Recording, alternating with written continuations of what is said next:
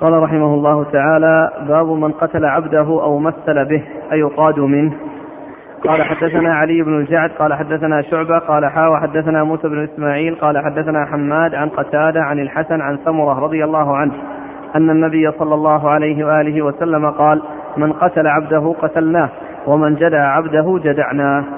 ثم ورد أبو داود باب من قتل عبده أو مثل به آه. أيقاد به باب أيقاد منه باب من قتل عبده أو مثل به أيقاد منه آه هذه الترجمة المقصود بها أن أن قتل الرجل عبده وكذلك يعني كما عرفنا أن أن ذكر الرجل لا مفهوم له وكذلك المرأة لو قتلت عبدها أو أمتها فإن النتيجة واحدة وإنما ذكر الرجال لكون الغالب أن الخطاب معهم.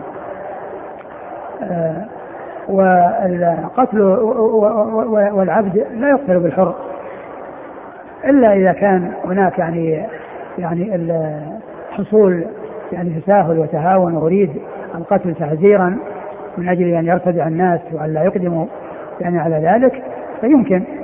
وإلا فإن العبد لا يقتل بالحر لأن العبد يعني آه، له قيمة مالية وهو مال يباع ويشترى بخلاف الحر.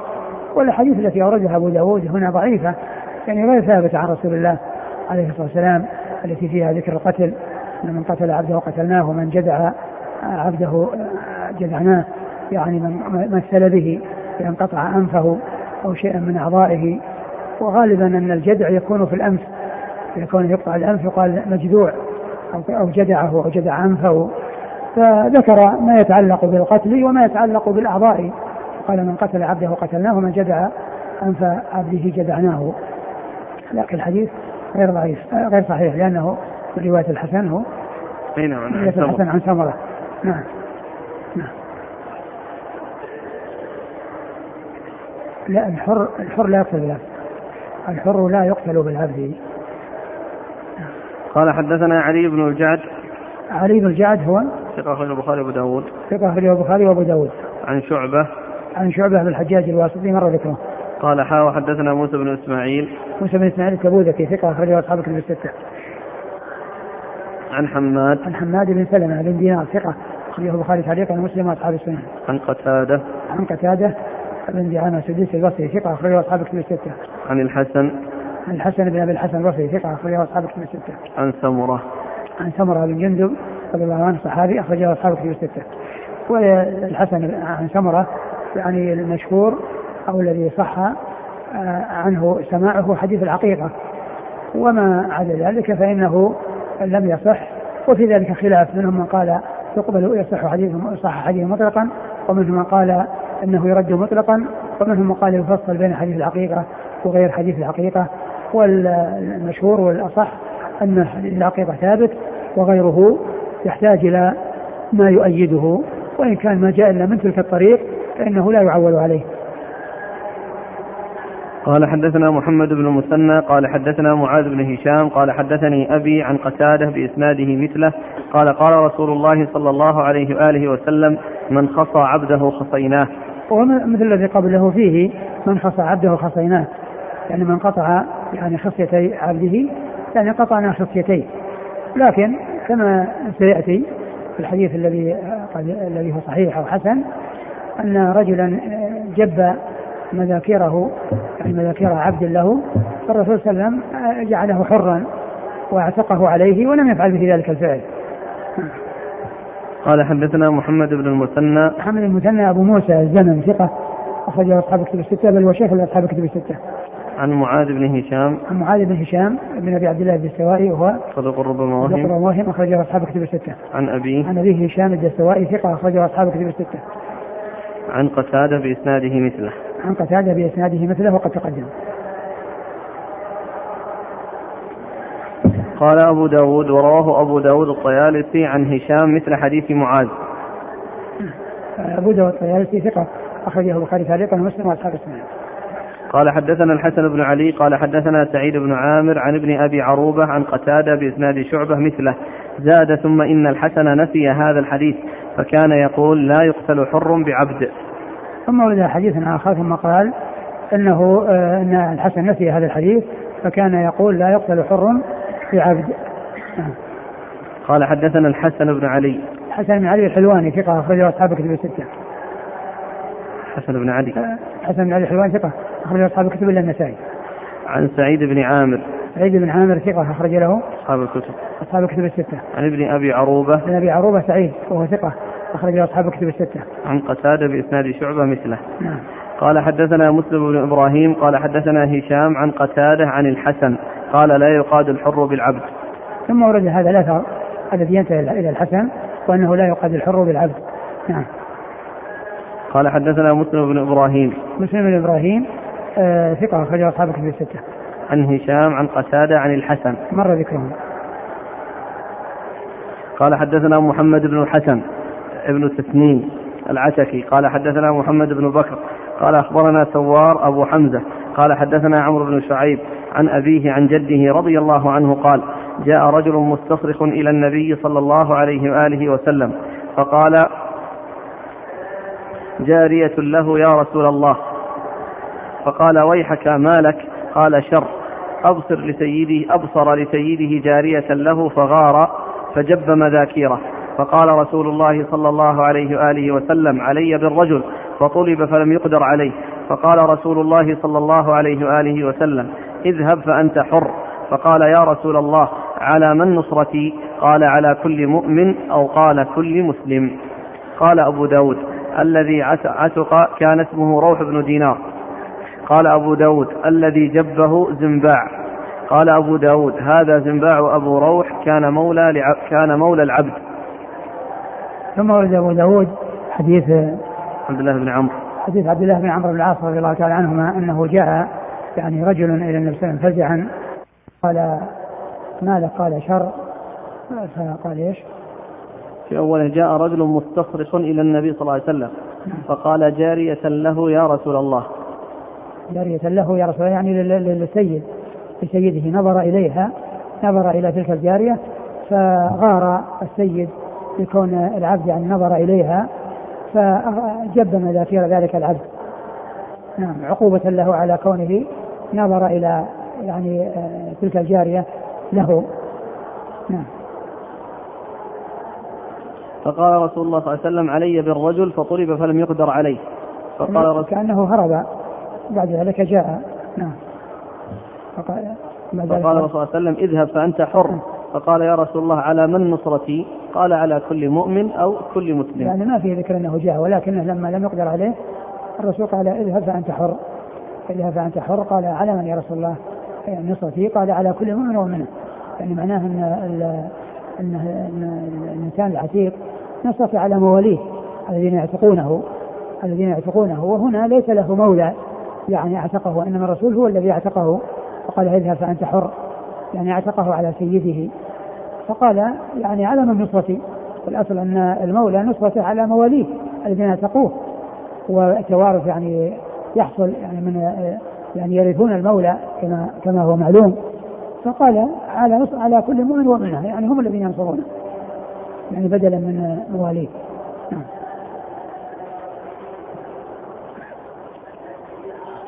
قال حدثنا محمد بن الحسن بن تسنيم العتكي. محمد بن الحسن بن تسليم العتكي هو. صدوق يغرب أخرجه أبو داود. صدوق يغرب أخرجه أبو داود. عن محمد بن بكر. محمد بن بكر هو. صدوق قد يخطئ أخرجه أصحاب الكتب. صدوق قد يخطئ أخرجه أصحاب الكتب الستة. عن سوار أبي حمزة. عن سوار أبو حمزة وهو. صدوق له أوهام أخرجه أبو داود بن ماجه. صدوق له أوهام أخرجه أبو داود بن ماجه. عن عمرو بن شعيب. عن عمرو بن شعيب وهو عمرو بن محمد. عمرو بن شعيب بن محمد وهو صدوق أخرجه البخاري في جزء القراءة. وأصحاب السنة. عن أبيه شعيب وهو صدوق أخرجه البخاري في المفرد وجزء القراءة وأصحاب السنة. وعبد الله بن عمرو آه، صحابي أخرج له أصحاب الكتب الستة وهو أحد العباد الأربعة.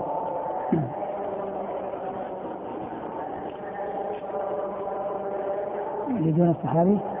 نعم.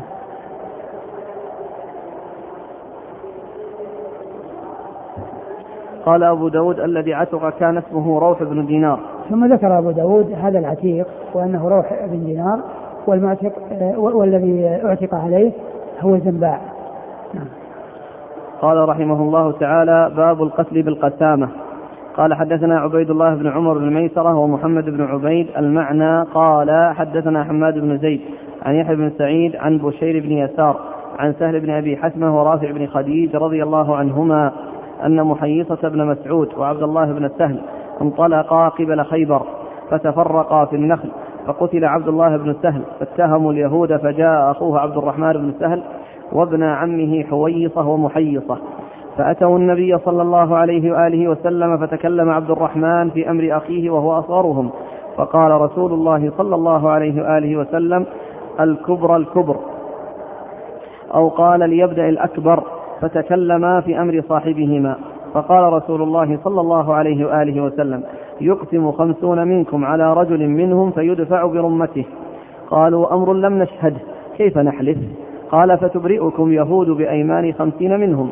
قالوا يا رسول الله قوم كفار. قال فوداه رسول الله صلى الله عليه وآله وسلم من قبله. قال قال سهل دخلت مربدا لهم يوما فركضتني ناقة من تلك الإبل ركضة برجلها. قال حماد هذا أو نحوه. قال أبو داود رواه بشر بن المفضل ومالك عن يحيى بن سعيد قال فيه أتحلفون خمسين يمينا وتستحقون دم صاحبكم أو قاتلكم؟ ولم يذكر بشر دما وقال عبده عن يحيى كما قال حماد ورواه ابن عيينة عن يحيى فبدأ بقوله تبرئكم يهود بخمسين يمينا يحلفون ولم يذكر الاستحقاق قال أبو داود وهذا وهم من ابن عيينة. ثم أورد أبو داود آه، باب في القسامة. والقسامة هي حصول قتيل يعني آه، بين آه، جماعة يعني يتهمون فيه ولا يعرف قاتله لأنه كان في جماعة لا يعرف عين قاتله. فقيل لها قسامة لأن المدعين أو أصحاب الدم يطلب منهم أن يحلفوا أن يحلف منهم خمسون رجلا على أن على أن على شخص أنه قتله فيدفع لهم ليقتلوه. فإذا لم يحلف المدعون آه، جعلت اليمين على المدعى عليهم بأن يحلف منهم خمسون بأنهم بريئون يعني من ذلك. فإذا يعني آه، آه، حلف أولئك المدعون الذين على شخص معين فإنه يقتل ذلك الشخص أو يدفع عنهم ذلك الشخص ليقتلوه.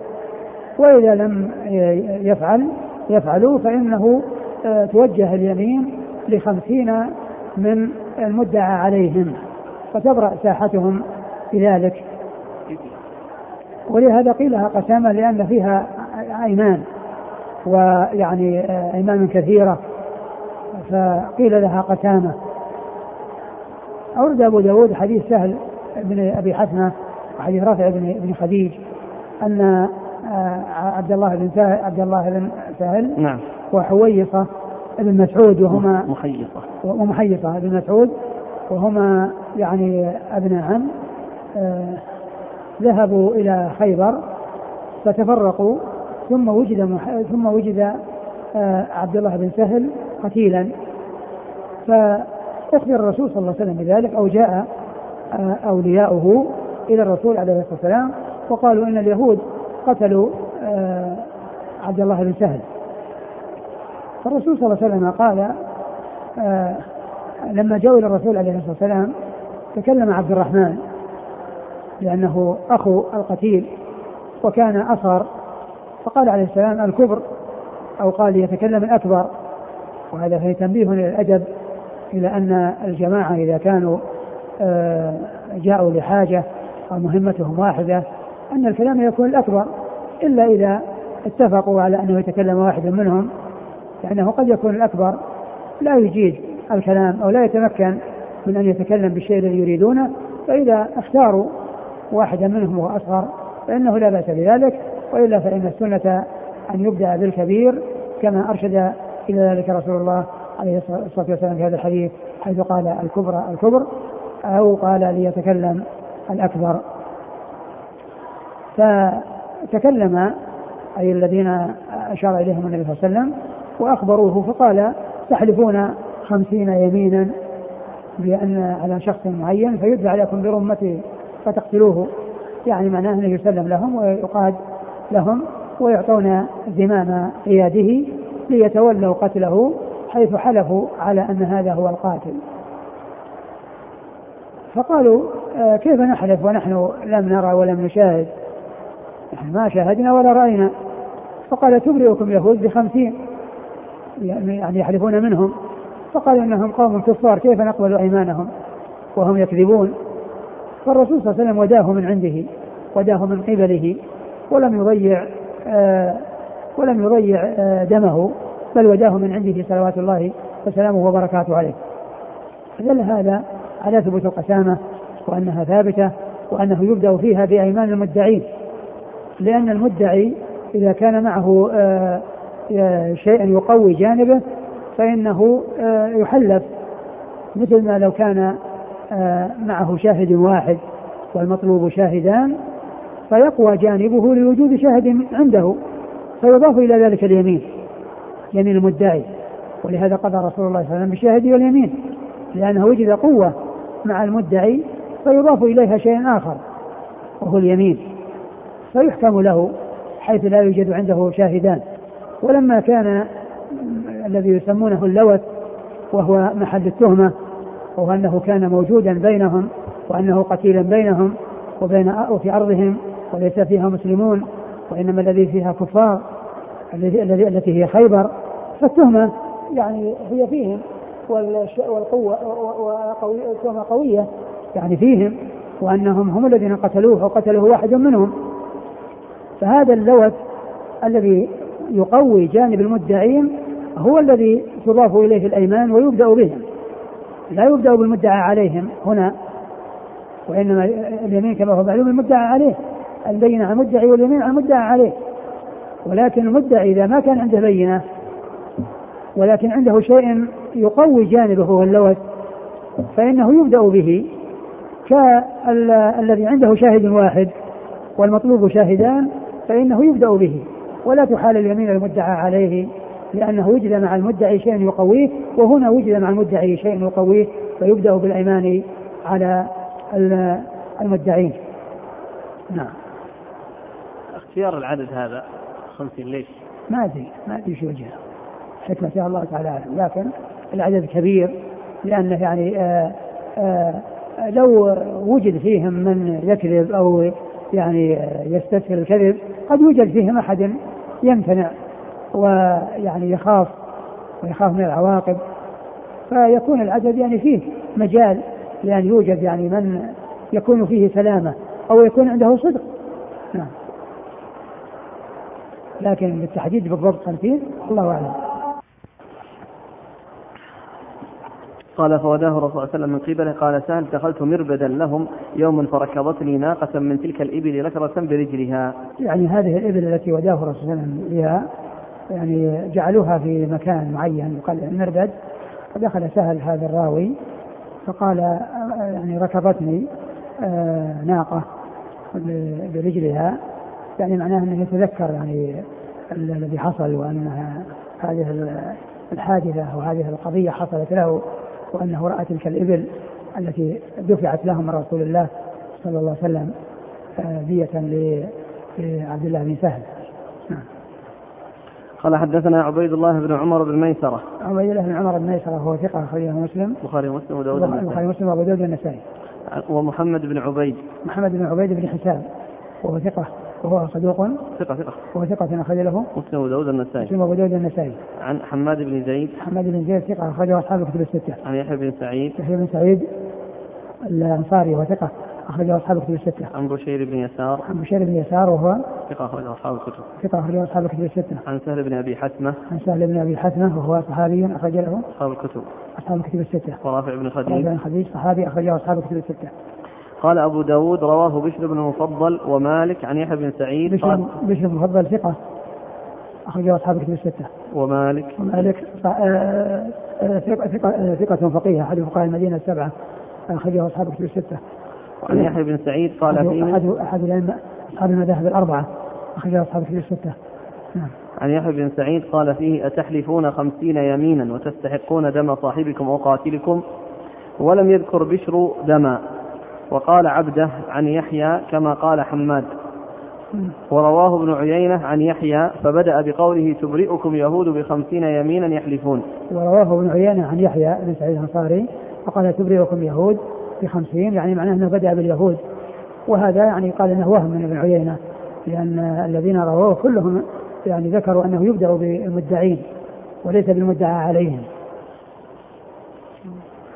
قال حدثنا أحمد بن عمرو بن السرح قال أخبرنا ابن وهب قال أخبرني مالك عن أبي ليلى بن عبد الله بن عبد الرحمن بن سهل عن سهل بن أبي حسمه رضي الله عنه أنه أخبره هو ورجال من كبراء قومه أن عبد الله بن سهل ومحيصه خرجا إلى خيبر من جهد أصابهم. فأتى محيصة فأخبر أن عبد الله بن سهل قد قتل وطرح فأتي فأتي محيصة. فأتي آه. محيصة فأتي محيصة فأخبر أن عبد الله بن سهل قد قتل وطرح في فقير أو عين. فأتى يهود فقال أنتم والله قتلتموه. قالوا والله ما قتلناه.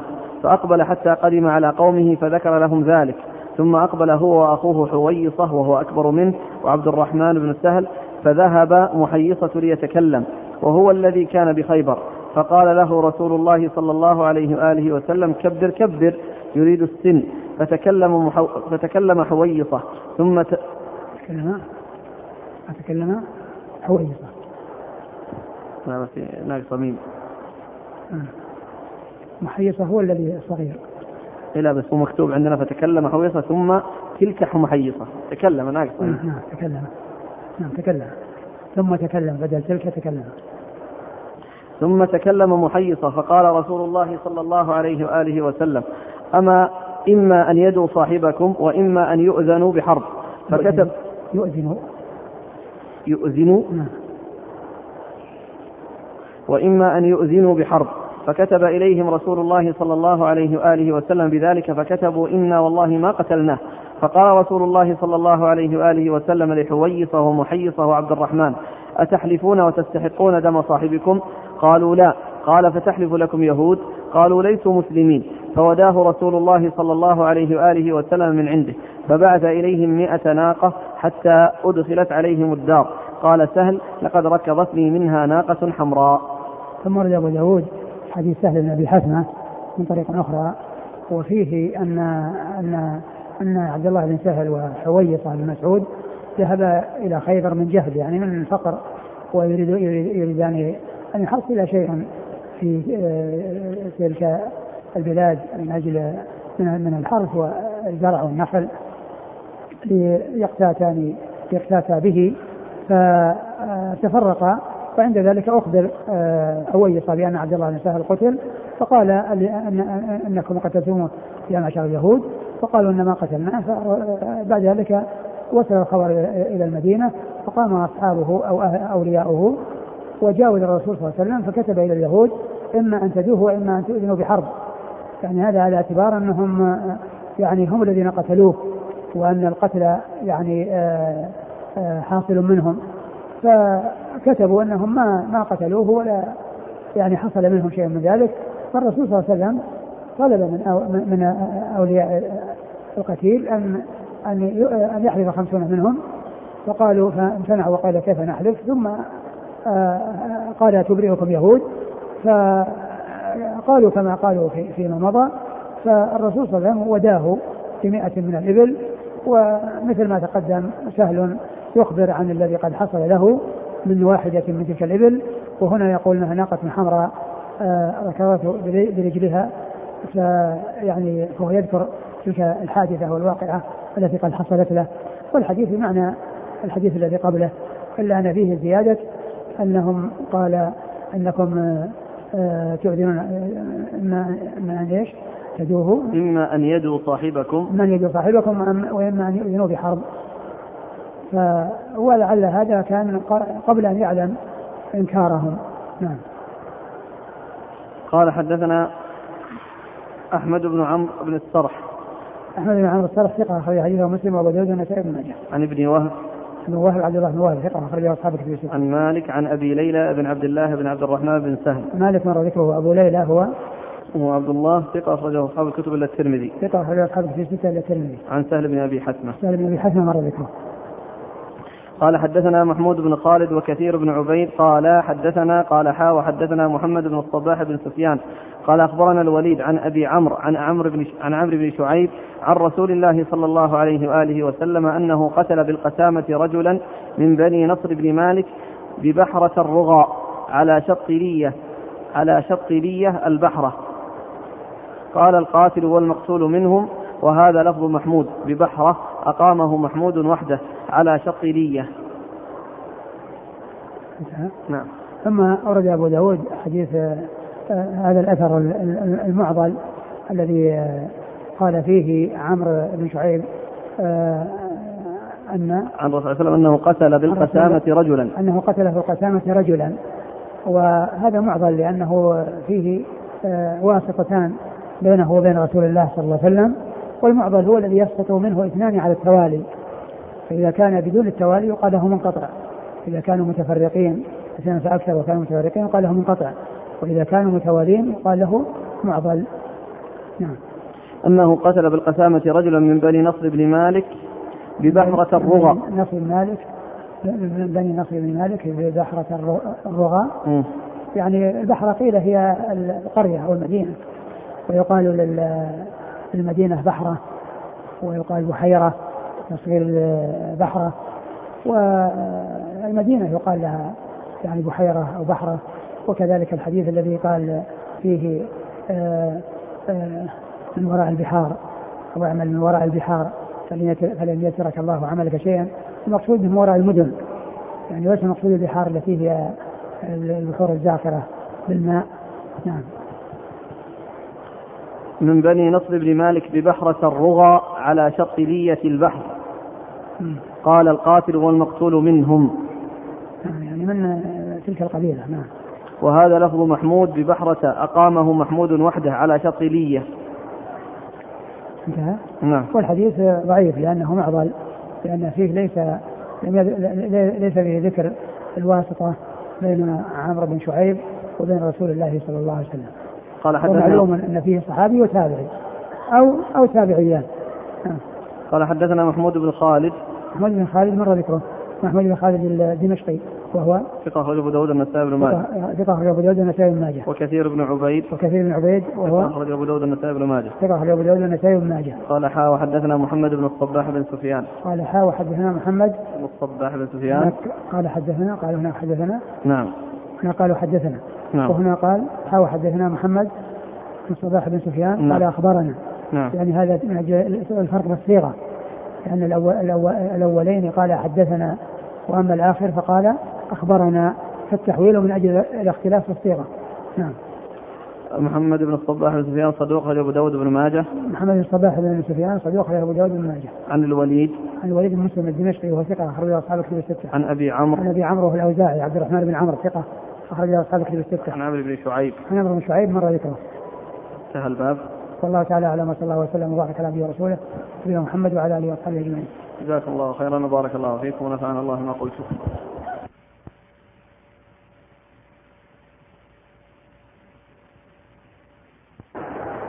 بسم الله الرحمن الرحيم. الحمد لله رب العالمين والصلاة والسلام على عبد الله ورسوله نبينا محمد وعلى آله وصحبه أجمعين. أما بعد قال الإمام أبو داود السجستاني يرحمه الله تعالى باب في ترك القود بالقسامة. قال حدثنا الحسن بن محمد بن الصباح الزعفراني. قال حدثنا أبو نعيم. قال حدثنا سعيد بن عبيد الطائي عن بشير بن يسار. زعم أن رجلا من الأنصار يقال له سهل بن أبي حتمة رضي الله عنه أخبره أن نفرا من قومه انطلقوا إلى خيبر فتفرقوا فيها فوجدوا أحدهم قتيلا. فقالوا للذين وجدوه عندهم قتلتم صاحبنا. فقالوا ما قتلناه ولا, علم ولا علمنا قاتلا. فانطلقنا إلى نبي الله صلى الله عليه وآله وسلم. قال فقال لهم تأتوني بالبينة على من قتل هذا؟ قالوا ما لنا بينة. قال فيحلفون لكم؟ قالوا لا نرضى بأيمان اليهود. فكره نبي الله صلى الله عليه وآله وسلم أن يبطل دمه. فوداه مئة من الإب من إبل الصدقة. بسم الله الرحمن الرحيم. الحمد لله رب العالمين وصلى الله وسلم وبارك على عبده ورسوله نبينا محمد وعلى آله وأصحابه أجمعين أما بعد. فيقول الإمام أبو داود السجستاني رحمه الله تعالى باب في ترك القود في القسامة. ترك القود في القسامة لعدم معرفة القاتل وتعيين القاتل ولهذا صير إلى الدية. وعدم إهدار الدم. وقد أورد أبو داود حديث سالم بن أبي حزمة رضي الله تعالى عنه وهو في قصة آه ذهاب آه عبد الله بن سهل وحويصة ومحيصة إلى خيبر ثم كون عبد الله بن سهل وجد قتيلا وأن وأنهم قالوا لليهود إنكم قتلتم صاحبنا فقالوا ما قتلناه ولا علمنا من قتله. فرفعوا ذلك إلى رسول الله صلى الله عليه وسلم فقال أتأتون بشاهدين؟ يعني يشهدون على أن على أن القتل حصل منهم. قالوا أخبروا أنه ليس عندهم ذلك. وهنا ما ذكر آه الأيمان في القسامة في المدعين وإنما ذكر آه أن اليهود يبرئون بأن يحلف خمسين منهم فقالوا أنهم قوم كفار. فكره النبي صلى الله عليه وسلم أن يهدر أن, أن يعني يبطل دمه فوداه من إبل الصدقة.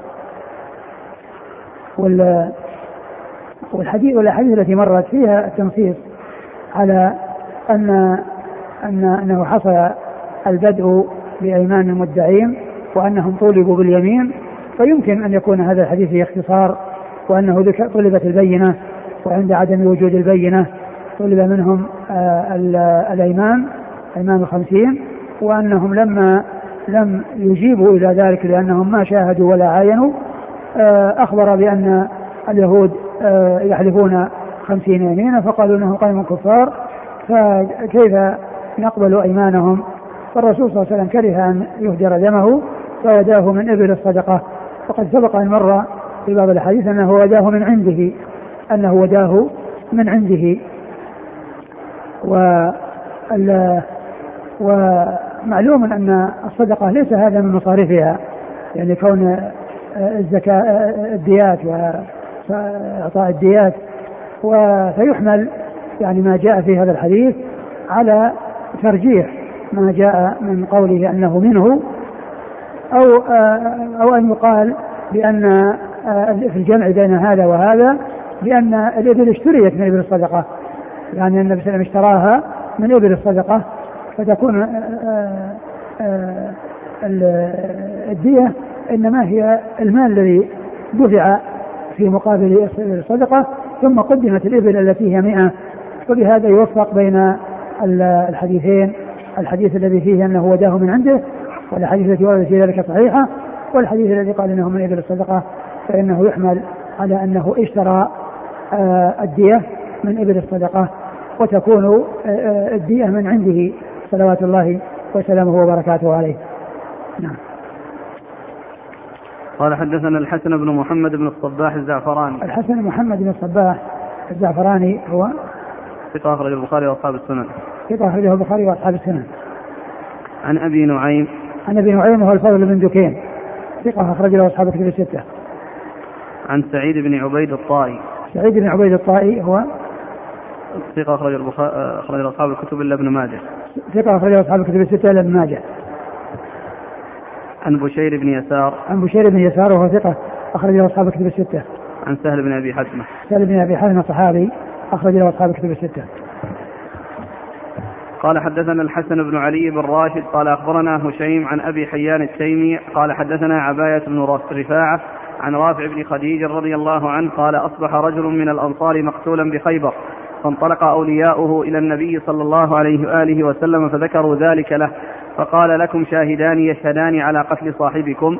قالوا يا رسول الله لم يكن ثم أحد من المسلمين وإنما هم يهود وقد يجترئون على أعظم من هذا. قال فاختاروا منهم خمسين فاستحلفوهم فأبوا فوداه النبي صلى الله عليه وآله وسلم من عنده. ثم ورد أبو داود حديث رافع بن خديج رافع بن خديج رضي الله عنه. وهو مثل الذي تقدم عن سهل بن أبي حتمة رضي الله عنه وفيه أنه وداه من عنده النبي صلى الله عليه وسلم وداه من عنده والبقية مثل ما تقدم في الذي قبله. قال حدثنا الحسن بن علي بن راشد. الحسن بن علي بن راشد هو صدوق أخرجه أبو داود. صدوق أخرجه أبو داود وهذا آه ذكره يعني يأتي قليلا بخلاف الحسن بن علي الذي يأتي ذكره كثيرا يعني يقول الحسن بن علي وهو الحلواني الذي خرج أصحاب الكتب الستة إلا النسائي. وأما هذا ف يعني مرورة أو الاتيان إتيان قليل ولهذا سماه ذكر جده الحسن آه، الحسن بن علي بن راشد. نعم. عن هشيم. عن هشيم بن بشير الواسطي ثقة أخرجه أصحاب الكتب الستة. عن أبي حيان التيمي. أبي حيان التيمي وهو يحيى بن سعيد. بن حيان التيمي وهو ثقة أخرجه أصحاب الكتب الستة. عن عباية بن رفاعة. عن عن عباية بن رفاعة وهو ثقة أخرج له. أصحاب الكتب. أصحاب الكتب الستة. عن رافع بن رافع بن خديجة رضي الله عنه هو صحابي أخرج له أصحاب الكتب الستة. قال وأبو حيان التيمي هذا الذي هو يحيى بن سعيد هذا في طبقة يحيى بن سعيد الأنصاري. يحيى بن سعيد الأنصاري. والذين آه، هم باسم يحيى بن سعيد آه، المشهورون أربعة. اثنان في طبقة متقدمة واثنان في طبقة متأخرة. ثم الطبقة المتقدمة يحيى بن سعيد الأنصاري ويحيى بن سعيد التيمي. أبو حيان هذا. والذي في الطبقة المتأخرة يحيى بن سعيد القطان ويحيى بن سعيد الأموي. لأنهم من طبقة شيوخ شيوخ أبي داود. فهم أربعة. كل منهم يحيى بن سعيد. واثنان منهما في طبقة متأخرة واثنان في طبقة متأخرة متقدمة. وهذا الذي آه، آه، الاتفاق في الأسماء وأسماء الآباء واختلاف الأشخاص هو الذي يسمونه في علم المصطلح المتفق والمفترق. المتفق والمفترق. وهو الذي تتفق أسماء الرواة وأسماء آبائهم وتختلف أشخاصهم. ويعرف ذلك بالتلاميذ أو بالتنصيص على ذلك في بعض الطرق لأن بعض الطرق آه، تأتي بما يعين وبما يبين من هو المقصود. نعم. قال قال حدثنا عبد العزيز بن يحيى الحراني قال حدثني محمد يعني بن سلمة عن محمد بن إسحاق عن محمد بن إبراهيم بن الحارث عن عبد الرحمن بن بوجيد قال إن سهلا رضي الله عنه والله أوهم الحديث. إن رسول الله صلى الله عليه وآله وسلم كتب إلى يهود أنه قد وجد بين أظهرك بين أظهركم قتيل فدوه. فكتبوا يحلفون بالله خمسين يمينا ما قتلناه ولا علمنا قاتلا. قال فوداه رسول الله صلى الله عليه وآله وسلم من عنده بمئة ناقة. ثم ورد أبو داود آه هذا الحديث الذي هو قيل إنه مرسل وهو رواية عبد الرحمن بن مجيد وقال سهل سهلا أي بن أبي حسن أوهام أوهام الحديث وأن النبي صلى الله عليه وسلم كتب إلى يهود أن يعني أن قال كتب إلى يهود أنهم أنه قد وجد بين أظهركم قتيل فدوه. أنه وجد بين أظهركم قتيل فدوه أي ادفعوا ديته ودوه هذا أمر من من من, من وجه يدي آه وفعله يكون من حرف واحد. لأن أوله واو وآخره ياء فعند الأمر آه تحذف آه يحذف الأول والآخر ويبقى الوسط الذي هو الدال فيقال دي. دي دي كذا. مثل ما مثل قي وقع وقيهم السيئات. قهم لأن الواو هذه واو العطف. والأمر فعل الأمر هو القاف وحدها. في في كذا. فهو آه، فدي أو ذو هو فعل أمر مكون من حرف واحد. لأن أوله حرف علة وآخرها العلة. فعند وجود الأمر منه آه، آه، تحذف الأول والآخر ويبقى الوسط. فيكون الفعل من حرف واحد أي فعل الأمر دوه يعني إذا كان المخاطب واحدا يقال له دي. دي كما يقال له قي. نعم. فدوه. فكتبوا يحلفون بالله خمسين يمينا ما قتلناه ولا علمنا قاتلا. فكتبوا بالله يحلفون خمسين يمينا ما قتلوه ولا قتل ولا علموا قاتله. فوداه النبي صلى الله عليه وسلم نعم. فوداه النبي صلى الله عليه وسلم من عنده بمئة ناقة. فوداه النبي صلى الله عليه وسلم من عنده بمئة ناقة. حديث سالم بن حسن كما هو معلوم يعني صحيح وفيه تفصيل ويعني فيه أن ذكر المدعين يبدأ بأيمانهم ثم يبدأ بأمان المدعين وهي حديث صحيحة ثابتة موجودة في الصحيحين وفي غيرهما. فلا يعول على ما جاء في هذا من التوهيم و وفي هذا الإسناد محمد بن إسحاق وهو مدلس وقد عنعن كما هنا. وهنا عبد الرحمن بن بوجيد مختلف في صحبته وقيل إن حديثه هذا مرسل. قال حدثنا ضعفه الألباني. ومعلوم أن الأحاديث التي مرت ثابتة في الصحيحين وهي عن سهل بن أبي حسنة وغيره وفيها التفصيل. وليس فيها أن أن أن اليهود يعني حلفوا وإنما فيه أنه طلب من المدعين بأن يحلفوا خمسين يمينا وقالوا كيف نحلف ونحن لم نرى ولم نشاهد؟ فقيل تبرئكم يهود بأن يحلفوا خمسين فقالوا إنهم قوم كفار. فعند ذلك الرسول كره أن يهدر دمه فوداه من عنده بمئة بمئة من الإبل. نعم. قال حدثنا عبد العزيز بن يحيى الحراني عبد العزيز بن يحيى الحراني هو صدوق ربما وهم أخرجه أبو داود النسائي صدوق رواهم أخرجه أبو داود والنسائي. عن محمد يعني بن سلمة. محمد بن سلمة الحراني وهو ثقة أخرج حديثه البخاري في جزء القراءة ومسلم وأصحاب السنن. عن محمد بن محمد بن إسحاق المدني صدوق أخرجه البخاري تعليقا ومسلم وأصحاب السنن. عن محمد بن إبراهيم بن محمد بن إبراهيم الحارث والتيمي وهو ثقة أخرجه أصحاب كتب الستة. عن عبد الرحمن بن عبد بوجيد الرحمن بن بوجيد وهو مختلف في صحبته أخرج حديثه. أبو داود والترمذي أبو والنسائي داود والترمذي والنسائي. قال حدثنا الحسن بن علي قال حدثنا عبد الرزاق قال أخبرنا معمر عن الزهري عن أبي سلمة بن عبد الرحمن وسليمان بن يسار عن رجال من الأنصار أن النبي صلى الله عليه وآله وسلم قال لليهود وبدأ بهم يحلف منكم خمسون رجلا فأبوا. فقال للأنصار استحقوا. قالوا نحلف على الغيب يا رسول الله. فجعلها رسول الله صلى الله عليه وآله وسلم دية على يهود لأنه وجد بين أظهرهم. ثم أورد أبو داود هذا الحديث عن عن جماعة من أصحاب النبي. عن رجال من عن الأنصار رجال من الأنصار يعني مبهمين غير معينين ومعلوم أن جهالة الصحابة لا تؤثر سواء كانوا جمعا أو واحدا. سواء كانوا جماعة أو واحدا فالمجهول في أصحاب رسول الله صلى الله عليه وسلم في حكم المع- المعلوم لأنهم عدول لا يحتاجون إلى تعديل المعدلين وتوثيق الموثقين. بعد أن أثنى الله عليهم ورسوله صلوات الله وسلامه وبركاته عليه بل أثنى بل أثنى الله عليهم في الكتب السابقة في التوراة والإنجيل كما جاء في آخر سورة الفتح. أثنى الله على أصحاب رسول الله عليه الصلاة والسلام في التوراة والإنجيل قبل أن يوجدوا وقبل أن يأتي زمانهم. وهذا دال على فضلهم ونبلهم رضي الله تعالى عنهم وأرضاهم. وهم أيضا حملة الشريعة وهم الواسطة بين الناس وبين رسول الله عليه الصلاة والسلام. ما عرف الناس حقا ولا هدى إلا عن طريق الصحابة الكرام رضي الله تعالى عنهم وأرضاهم. وهذا الحديث فيه, فيه يعني قصة آه، القتيل الذي قتل من الأنصار في خيبر وأن وفيه أن الرسول بدأ باليهود ويعني آه، ليحلفوا خمسين يمينا وأن أهلها وأصحابه ما قبلوا لأنهم قوم كفار فقال تحلفون خمسين يمينا فلم آه، يفعلوا. وبعد ذلك يعني أوجب الرسول صلى الله عليه وسلم على اليهود ولم يذكر أنه أنه وداه من عنده. وهذا آه، كما قال الشيخ الألباني أنه شاذ لأن تنيده يعني رجال ثقات. آه، ولكن فيه آه، ذكر ال- المخالفة من جهتين.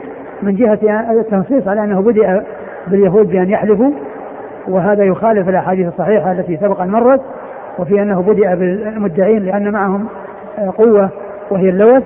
التي هي بمنزلة الشاهد و وفيه أيضا أن أن اليهود الرسول ألزم اليهود بديته ومعلوم أن الأحاديث الصحيحة جاءت في أنه هو الذي وداه من عنده صلوات الله وسلامه وبركاته عليه فالإسناد يعني صحيح ورجاله ثقات ولكنه مخالف لما تقدم الأحاديث الصحيحة الدالة على أن البدء كان بالمدعين وأيمان المدعين وأن الدية إنما هي من عنده صلى الله عليه وسلم.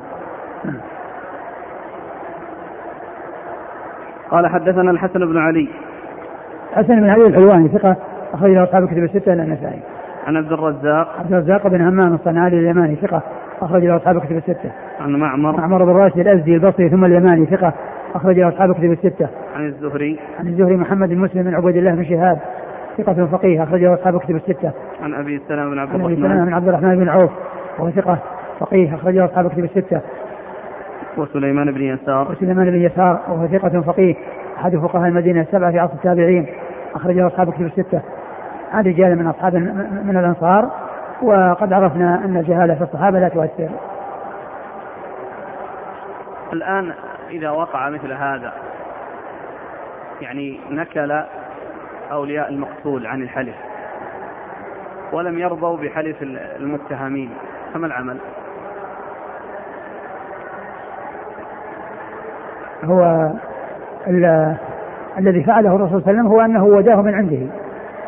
أنه وداه من عنده ولم ولم يبطل دمه.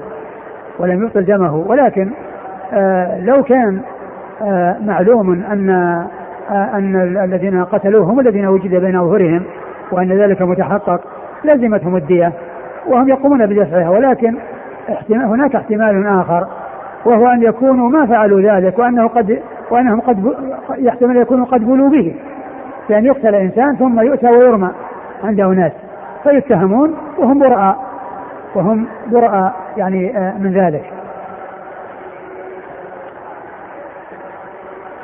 بس الآن دي يعلم ان الآن لأن الخطابي يقول أن النبي صلى الله عليه وسلم وداه لما كان بينه وبين اليهود في خيبر من العهد.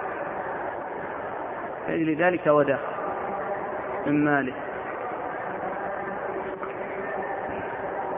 آه، قضية ال ال القاتل أو كونه يتحقق بأنه في الجهة التي هو موجود فيها يعني هذا كما قلت في احتمال آخر وهو أن من الناس قد آه، آه، يبلغ ناس بأن يقتل إنسان في جهة ثم يحمل ولا سيما في مثل هذا الزمان الذي سهلت فيه الاتصالات سهلت فيه الوسائل والوصول بسرعة فإنه قد يقتل في مكان ثم ينقل ويرمى في جهة معينة.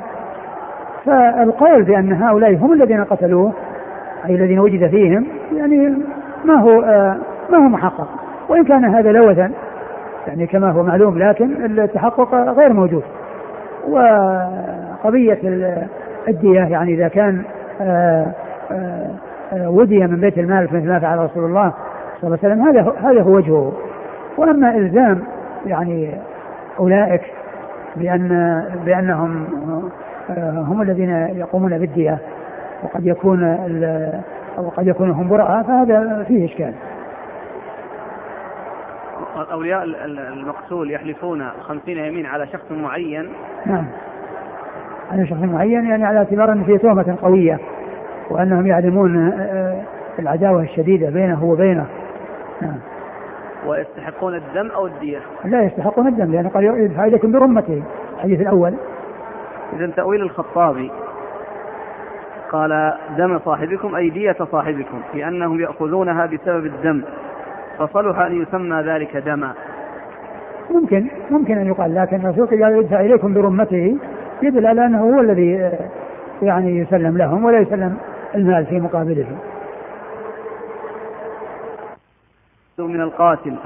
قال حدثنا محمد بن كثير قال أخبرنا همام عن قتادة عن أنس رضي الله عنه أن جارية وجدت قد رب رأسها بين حجرين فقيل لها من فعل بك هذا؟ أفلان أفلان حتى سمي اليهودي فأومأت برأسها فأخذ اليهودي فاعترف فأمر رسول الله صلى الله عليه وآله وسلم أن يرد رأسه بالحجارة.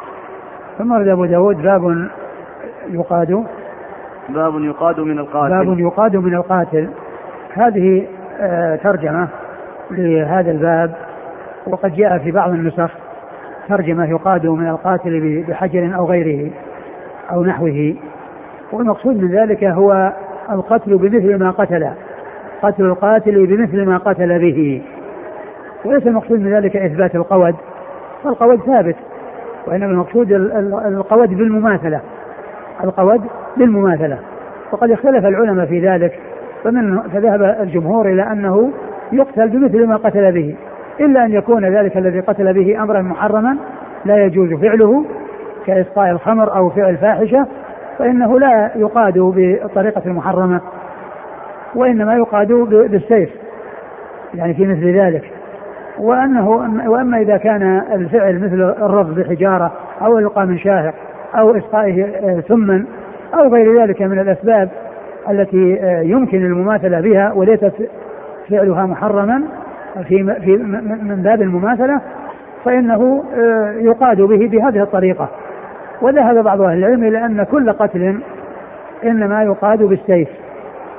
ولكن الأحاديث التي وردت في هذا الباب دالة على أنه يقتل بمثل ما قتل به وأن الطريقة التي قتل بها إنه يقتل بها.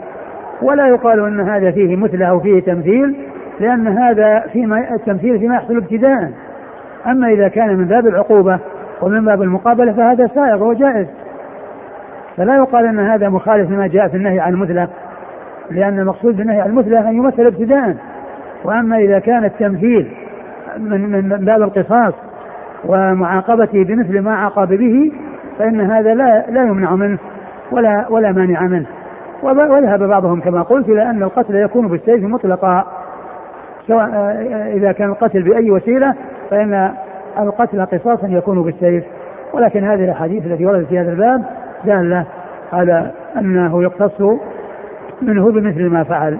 ولكن يستثنى من ذلك ما أشرت إليه مما إذا كان الفعل محرما لا يجوز فعله ابتداء ولا انتهاء. نعم. عن أنس أنه جارية وجدت قد رد رأسها. ثم ورد حديث أنس أن جارية وجد رأسها قد رد بين حجرين وكان بها رمق يعني بقية حياة فكانوا يسألونها فعل بك هذا فلان فعل يعني الناس متهمون فعلك بهذا فلان فلان فلان وهي توم برأسها يعني أن لا ولما آه، عرضوا عليها إثم من باشر قتلها أشارت إليه أشارت نعم. وعند ذلك حضروه فاعترف فرد رأسه بين حجرين. وهذا الاعتراف أو هذا السؤال لا يعتبر بينة ولكنه يعتبر قرينة. وحصر التهمة في جهة معينة بدل ما تكون موزعة ومنتشرة فإنها تحصر التهمة في جهة معينة. فلما آه، انحصرت التهمة به آه، سألوه فاعترف فقتل باعترافه. أما مجرد دعوى من يدعي بأن فلانا قتله وليس هناك بينة فإنه لا يصار إلى ذلك ولكن العمل إنما هو بالاعتراف الذي حصل من الجاني نعم. قال حدثنا محمد بن كثير. محمد بن كثير العبدي ثقة أخرجه أصحاب كتب الستة. عن همام. عن همام بن يحيى العوذي ثقة أخرجه أصحاب كتب الستة. عن قتادة. عن قتادة بن دعامة السدوسي البصري ثقة أخرجه أصحاب كتب الستة. عن أنس. عن أنس رضي الله عنه خادم رسول الله عليه الصلاة والسلام وأحد السبعة المعروفين بكثرة الحديث عن النبي صلى الله عليه وسلم وهذا الإسناد من الرباعيات التي هي أعلى الأسانيد عند أبي داود. يقتل الرجل بالمرأة؟ وفيه قتل الرجل بالمرأة. وفيه قتل الرجل بالمرأة. نعم.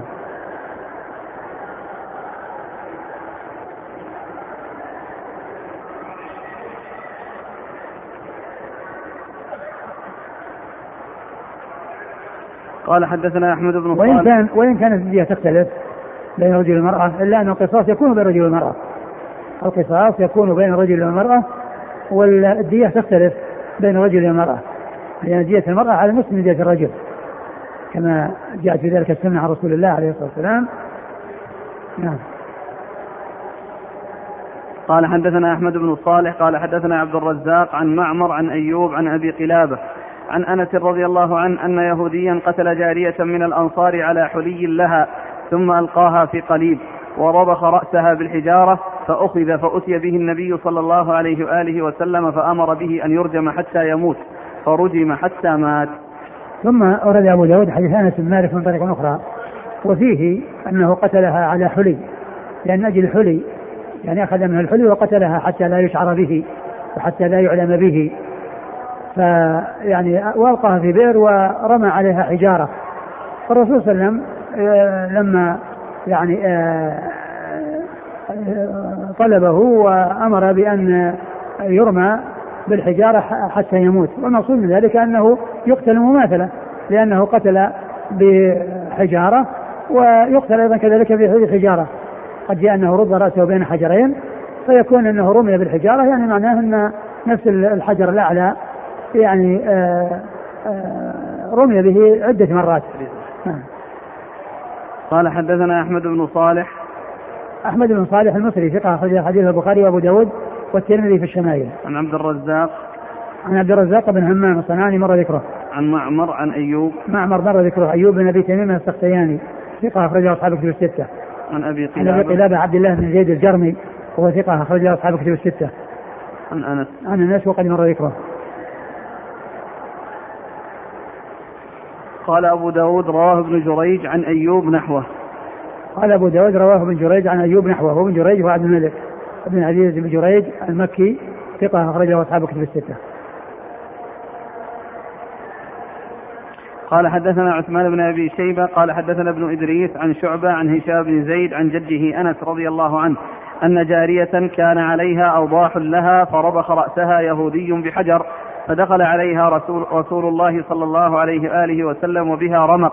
فقال لها من قتلك؟ فلان قتلك. فقالت لا برأسها. قال من قتلك؟ فلان قتلك. قالت لا برأسها. قال فلان قتلك. قالت نعم برأسها. فأمر به رسول الله صلى الله عليه وآله وسلم فقتل بين حجرين.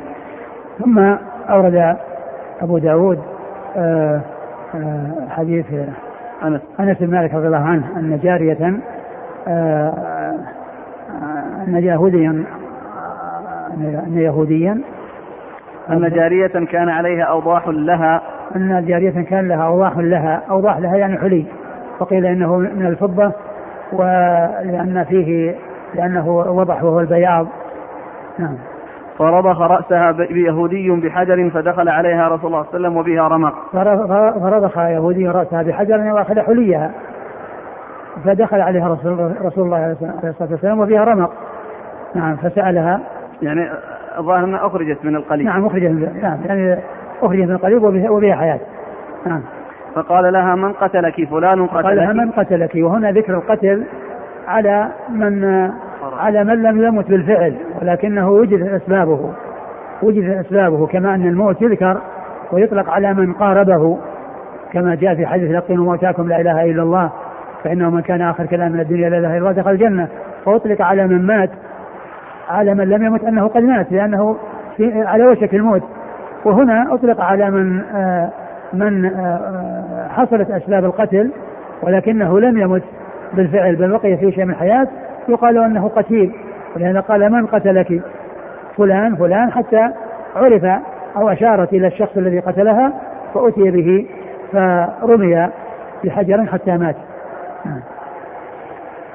قال حدثنا عثمان بن أبي شيبة عثمان بن أبي شيبة ثقة أخرجه أصحاب كتب الستة إلا الترمذي وإلا النسائي واخرج له في عمل اليوم والليله. عن ابن إدريس عن ابن إدريس عبد الله بن إدريس وهو ثقة اخرج له أصحاب كتب الستة. عن شعبة عن شعبة بن الحجاج الواسطي ثم البصري ثقة أخرج له أصحاب كتب الستة. عن هشام بن زيد عن هشام بن زيد بن أنس وهو ثقة أخرج أصحاب الكتب اخرج أصحاب الكتب الستة عن أنس بن مالك رضي الله عنه وقد مر ذكره. يعني هذا مجمل يعني يفسر بال بالحديث الآخر الذي فيه الذي فيه ذكر الاعتراف.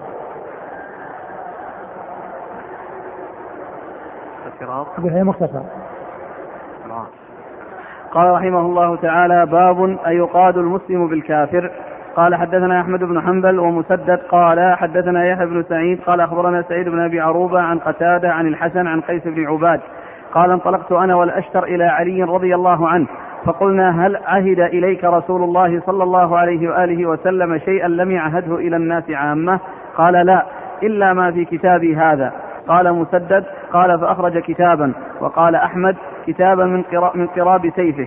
فإذا فيه المؤمنون المؤمنون تكافأ دماؤهم وهم يد على من سواهم ويسعى بذمتهم أدناهم. ألا لا يقتل مؤمن بكافر ولا ذو عهد في عهده. من أحدث حدثا فعلى نفسه ومن أحدث حدثا أو آوى محدثا فعليه لعنة الله والملائكة والناس أجمعين.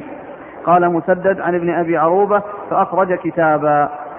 ثم أورد أبو داود آه، باب يقاد المسلم بالكافر. أي آه، آه، أن هل يقاد المسلم بالكافر إذا قتل كافرا؟ هل يقتل المسلم أو لا يقتل؟ و وأورد أبو داود الحديث الذي فيه أنه لا يقتل المسلم بكافر وقالوا أن هذا يدل على يعني على أنه لا يقتل مطلقا. يعني حتى ولو كان معاهدا أو ذميا فإنه لا يقتل به. وقالوا ان أن هذا مثل لا يرث المسلم الكافر ولا الكافر المسلم أنه لا توارث بين المسلمين والكفار ولا بين الكفار والمسلمين وهنا لا قتل لمسلم حيث يقتل كافرا حيث يقتل كافرا وذهب إلى ذلك جمهور أهل العلم ومن أهل العلم من قال لأنه يقتل به ومن من العلماء من العلم من قال انه يقتل بالذم والمعاهد. وقوله آه، وقد أورد أبو داود حديث علي رضي الله عنه أنه قيل له أعهد إليك الرسول صلى الله عليه وسلم شيء لم يعهد إلى الناس؟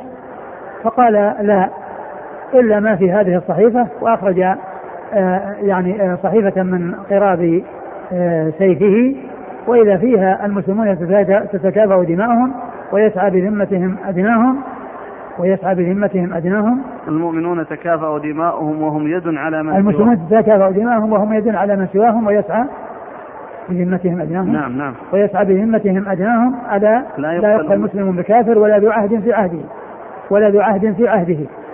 قيل أن المقصود بقوله ولا ذو عهد في عهده ليس المقصود من ذلك النهي عن أن يقتل المعاهد يعني في حال عهده. لأن هذا من الأمور المعلومة أنه عنده أمان وعنده عهد فلا يجوز قتله. وإنما يعني قيل في معنى ذلك أنه لما ذكر أنه لا يقتل المسلم بكافر يعني آه، آه، جاءت هذه الجملة لئلا يستهون الناس قتل المعاهدين ويقدمون على على عهدهم على قتلهم لأنه وجد أنه لا قتل آه، لا يقتل المسلم بالكافر فعقب ذلك بما يدل على عدم الاستهانة في دماء المعاهدين وأن آه، يحافظ على دمائهم وأن لا يقتلوا فيكون المقصود من ذلك آه، رفع آه، أو دفع أن يتوهم أن أمر قتلهم سهل وأنه هين فجاءت هذه الجملة لتبين المنع من ذلك بهذه المناسبة. ولا يقتل المسلم الكافر ولا ذو عهد في عهده من أحدث حدثا فعلى نفسه. من أحدث حدثا فعلى نفسه. يعني أن الجناية على نفسه وليست على غيره. وقد سبق أن مر أنه لا يقتل أحد بجريرة غيره وأن الجاني جنايته على نفسه فلا يعاقب غيره ولا تزر وزرة وزر أخرى. فهذا هو معنى هذا الحديث. من أحدث حدثا أو أوى محدثا فعليه لعنة الله. والملائكة والناس. والملائكة والناس أجمعين. من أحدث حدثا يعني فعل آه، أمرا يعني حدثا في الدين أو أوى محدثا يعني آه، في الدين أو آه، من آه، عليه حق وهرب وحماه دون أن يوصل إلى أخذ الحق منه فعليه لعنة الله والملائكة والناس أجمعين وهذا يدل على خطورة هذا العمل. وقوله في أول الحديث المؤمنون تتكافأ دماؤهم أي أن المسلم يقتل بالمسلم وأن دماءهم متكافئه متكافئه وأنه لا فرق بين الشريف والوضيع بل يقتل الشريف إذا قتل الوضيع. لأن لأن اسم الإسلام هو الذي يجمع بينهم. ويعني ويقتل الرجل بالمرأة ويقتل الشريف بالوضيع ويقتل الكبير بالصغير وهكذا. فالإسلام يجمع بينهم ودماؤهم متكافئة وهم يد على من سواهم يعني يتعاونون على على غيرهم من أعدائهم ويسعى بذمتهم أدناهم بمعنى أنه إذا جار أحدا فإنه لا يكفر جواره. بل يعطى الأمان آه، لمن أمنه واحد من أدناهم ممن هو من أدناهم ولا يقال أنه لا يكون إلا في حق من كان كبيرا أو كان رجلا أو ما إلى ذلك. وقد جاء في حديث أم هاني رضي الله عنها عام الفتح وأنها جارت رجلا وأن علي رضي الله عنه قال إنه سيقتله وجاءت تخبر رسول الله عليه الصلاة والسلام بذلك فقال عليه الصلاة والسلام قد أجرنا من أجرت يا أم هانئ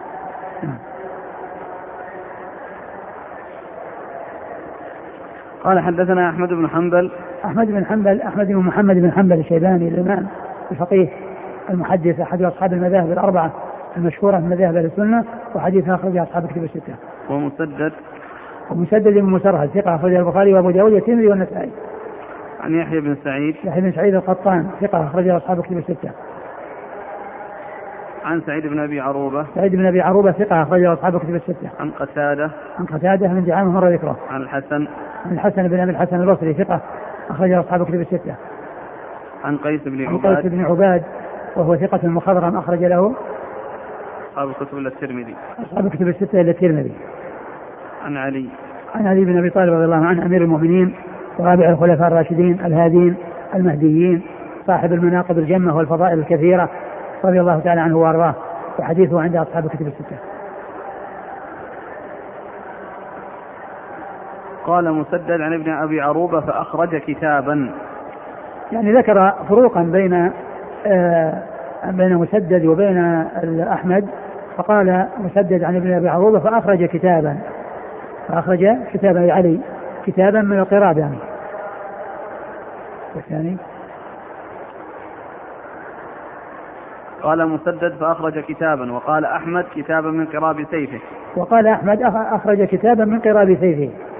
قال أحمد كتابا من قراب سيفه يعني أحمد بن حنبل. يعني ذكر الآن الفرق بين آه، لفظي الشيخين وأن هذا قال أخرج كتابا وهذا قال آه، كتابا من قراب سيفه. والقراب هو الوعاء من جلد الذي يكون فيه السيف وغيره. قال حدثنا عبيد الله بن عمر قال حدثنا هشيم عن يحيى بن سعيد عن عمرو بن شعيب عن أبيه عن جده رضي الله عنه قال قال رسول الله صلى الله عليه وآله وسلم ذكر نحو حديث علي زاد فيه ويجير عليهم أقصاهم ويرد مشدهم على مضعفهم ومتسريهم على قاعدهم. ثم ورد أبو داود حديث عبد الله بن عمرو بن العاص وهو معنى حديث آه، حديث آه، علي رضي الله عنه وفيه زيادة قال و ويجير عليهم أقصاهم. ويجير عليهم أقصاهم. يعني معناه أن من أجار وهو من أدناهم وأقلهم فإنه يجيء فإنه يعتبر تعتبر إجارته. وهو من جنس يعني ويسعى بذمتهم أدناهم. نعم. ويرد ويرد مشدهم على مضعفهم. ويرد مشدهم على مضعفهم. يعني القوي على الضعيف. يعني من كان عنده إبل قوية ومن كان عنده إبل ضعيفة فإن هذا يساعد هذا وهذا يعين هذا ومتسريهم على قائدهم المتسري هم الذين يذهبون في السرايا. ابن الجيش والسرية قطعة من اللي تذهب فإن الغنائم أو الشيء الذي يأتون به فإنه لهم ولأصل الجيش لأن الجيش هو رزق لهم وهو قوة لهم فما يحصلونه لا يختصون به إلا النفل الذي يعطيهم إياه الإمام فإنه أو الوالي فإنهم يأخذون ذلك النفل. وأما أصل الغنيمة التي يحصلونها ليست خاصة بهم بل هي لهم وللجيش الذي كان باقيا في المكان الذي انطلقت منه تلك السرية. فإذا ومتسريهم على قاعدهم أي ما يحصله من ذهب في سرية من الغنيمة فإنه يشاركه الجيش الذي كان قاعدا ولم يذهب في تلك السرية لأن الجيش هو ردء لتلك السرية قال حدثنا عبيد الله بن عمر عن هشيم عن يحيى بن سعيد يحيى بن سعيد الأنصاري ثقة أخرجه أصحاب كتب الستة. عن عمرو بن شعيب. عن عمرو بن شعيب وهو عمرو بن محمد بن شعيب بن محمد وهو صدوق أخرجه البخاري في جزء القراءة وهو أصحاب السنن. عن أبيه شعيب بن محمد وهو صدوق أخرجه البخاري في الأدب المفرد وجزء القراءة وهو أصحاب السنن. عبد الله بن عمرو العاص رضي الله تعالى عنهما وهو صحابي جليل ابن صحابي وهو أحد العباد الأربعة من الصحابة وحديثه أخرجه أصحاب كتب الستة.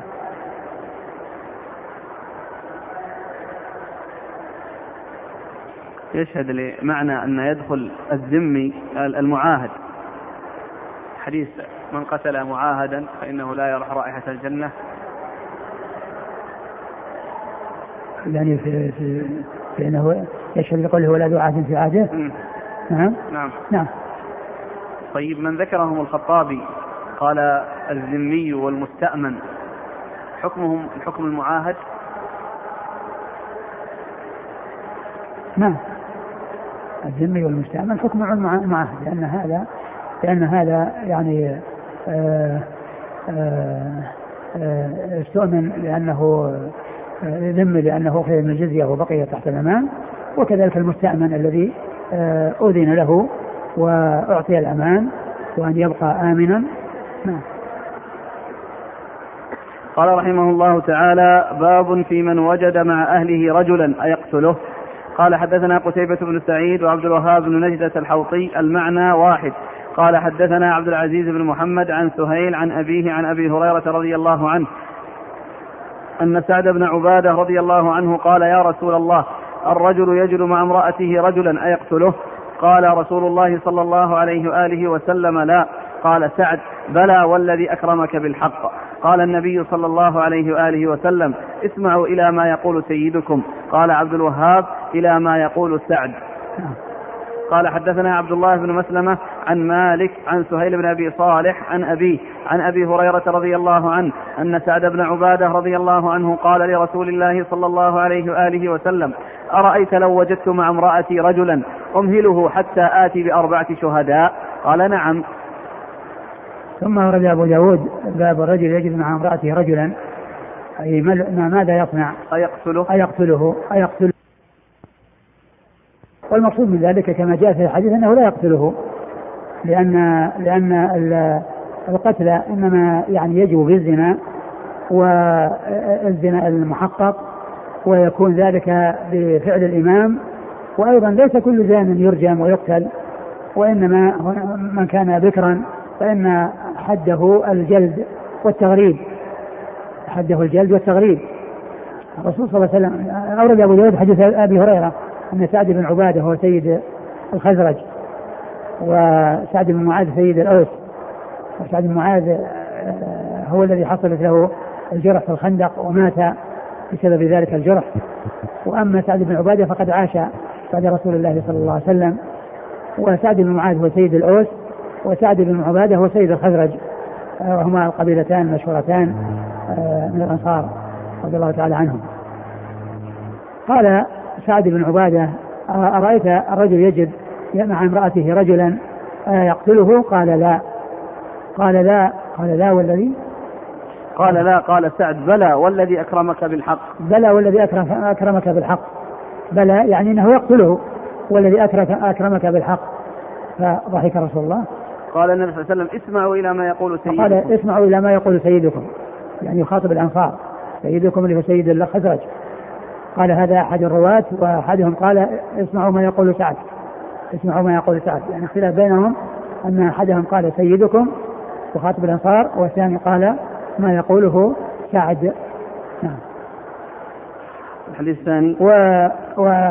وهذا الذي قاله سعد بن عبادة ليس اعتراضا على على كلام الرسول عليه الصلاة والسلام وإنما هو يعني آه، أن يكون في ذلك رخصة وأن يكون هناك حكم يعني غير هذا الحكم لأن الزمن زمن تشريع وهذا قاله بسبب الغيرة والحمية وشدة الغيرة على الأهل. نعم. والحديث الثاني قال سعد هو السائل قال نعم. أرأيت لو وجدت مع امرأتي رجلا أمهله حتى آتي بأربعة شهداء؟ قال نعم. نعم. أرأيت لو وجدت مع امرأتي رجلا أمهله حتى آتي بأربعة شهداء؟ قال نعم لأنه لا يقتله أنه لا يقتله لأن الزنا أمره خطير ولا يحل إثباته ولا يكون إثباته إلا ولا يتم ثبوته إلا بالشهداء الأربعة أو بالاعتراف من الزاني نفسه. وأما آه، مجرد الدعاوى والاتهامات فهذه لا يعول عليها. وبعض أهل العلم يعني آه، والعلماء اختلفوا في هذا فمنهم من قال لو قتله وكان في في بيته فإنه آه، يعني لا لا يقتل به. ولكن الحديث واضحه في انه لا يجوز قتله وذلك أن القتل قد لا يكون مستحقا إما لكونه ما وجد القتل الذي هو الجماع أو أنه ما وجد أو أنه موجود ولكنه لا يستحل به القتل بل عقوبته آه، الجلد والتغريب. نعم. والإسناد؟ الأول قال حدثنا قتيبة بن سعيد. قتيبة بن سعيد ثقة أخرجه أصحاب كتب الستة. وعبد الوهاب بن نجدة الحوطي. عبد الوهاب بن نجدة الحوطي هو ثقة أخرجه أبو داود النسائي. ثقة أخرجه أبو داود النسائي. عن عبد العزيز بن محمد. عبد بن محمد الدراوردي صدوق أخرجه أصحاب الكتب الستة. عن سهيل. عن سهيل بن أبي صالح وهو صدوق أخرجه أصحاب الكتب الستة وروايته في الصحيح مقرونا. عن أبي. عن أبيه أبو صالح السمان ذكوان. ثقة أخرجه أصحاب الكتب الستة. عن أبي هريرة. عن أبي هريرة عبد الرحمن بن صخر الدوسي صاحب رسول الله عليه الصلاة والسلام وأكثر أصحابه حديثا والثاني؟ قال حدثنا عبد الله بن مسلمة. عبد الله بن مسلمة وقع النبي ثقة أخرجه أصحاب الكتب إلا ابن ماجه. عن مالك. مالك بن أنس إمام دار الهجرة المحدث الفقيه. أحد أصحاب المذاهب الأربعة المشهورة من مذاهب السنة. وحديث أخرجه أصحاب الكتب الستة. عن سهيل بن أبي صالح عن أبيه عن أبي هريرة. وقد مر ذكرهم. قال رحمه الله تعالى باب العامل يصاب على يديه خطأ. قال حدثنا محمد بن داود بن سفيان قال حدثنا عبد الرزاق قال أخبرنا معمر عن الزهري عن عروة عن عائشة رضي الله عنها أن النبي صلى الله عليه وآله وسلم بعث أبا جهم بن حذيفة رضي الله عنه مصدقا فلاجه رجل في صدقته فضربه أبو جهم فشجه فأتوا النبي صلى الله عليه وآله وسلم فقالوا القود يا رسول الله. فقال النبي صلى الله عليه وآله وسلم لكم كذا وكذا. فلم يرضوا. فقال لكم كذا وكذا. فلم يرضوا. فقال لكم كذا وكذا. فرضوا. فقال النبي صلى الله عليه وآله وسلم إني خاطب العشية على الناس ومخبرهم برضاكم. فقالوا نعم. فخطب رسول الله صلى الله عليه وآله وسلم إن هؤلاء الليثيين أتوني يريدون القود فعرضت عليهم كذا وكذا فرضوا. أرضيتم؟ قالوا لا. فهم المهاجرون بهم. فأمرهم رسول الله صلى الله عليه وآله وسلم أن يكفوا عنهم فكفوا. ثم دعاهم فزادهم. فقال أرضيتم؟ فقالوا نعم. قال إني خاطب على الناس ومخبرهم برضاكم. قالوا نعم. فخطب النبي صلى الله عليه وآله وسلم فقال أرضيتم؟ قالوا نعم. ثم أورد أبو داود باب. العامل يصاب على يديه خطأ. العامل يصاب على يديه خطأ. العامل يصاب على يديه خطأ. يعني أن العامل يصيب أحدا بيده هل يقتص منه أو لا يقتص منه؟ وأورد أبو داود حديث عائشة. حديث عائشة رضي الله عنها أن الرسول صلى الله عليه وسلم بعث رجلا يقال له بالجهم مصدقا يعني على الصدقة فتلا فلاجه رجل تلاحى وإياه وتخاصم وإياه فضربه بعصا فشج رأسه فجاء أولئك الذين شج رأس صاحبهم إلى النبي صلى الله عليه وسلم وطلبوا القود الذي هو قصاص وأن يشج كما يعني شج. والرسول صلى الله عليه وسلم عرض عليهم أن يعطيهم يعني مالا بدل بدل أن يشج وأن يقتص منه. فعرض عليهم مالا فامتنعوا ثم عرض مالا فامتنعوا ثم في المرة الثالثة عرض عليهم مالا فوافقوا ورضوا. فقال إني خاطب يعني الليلة ومخبر بالذي برضاكم فقالوا نعم. فلما آه، خطب الناس وقال إن أولئك طلبوا إن البيتين طلبوا أن يقتص من آه، العامل وأني عرضت عليهم كذا فرضوا ارضي ثم قالوا لا. يعني كأنهم يعني حصل عندهم طمع وأنهم يريدون أن يحصلوا شيء من الزيادة. فالمهاجرون أو آه، أصحاب الرسول هموا بهم هموا بهم. يعني لكونهم الرسول يقول انهم رضوا وهم قالوا لا ما رضينا وأنكروا الشيء الذي قاله رسول الله صلى الله عليه وسلم. الرسول أمر أصحابه بأن يكف عنهم وألا يعني يفعلوا معهم شيئا. ثم إنه أعاد عليهم المفاوضه وزادهم حتى رضوا وقال إني خاطب بذلك. فقالوا نعم فخطب وقالوا رضينا.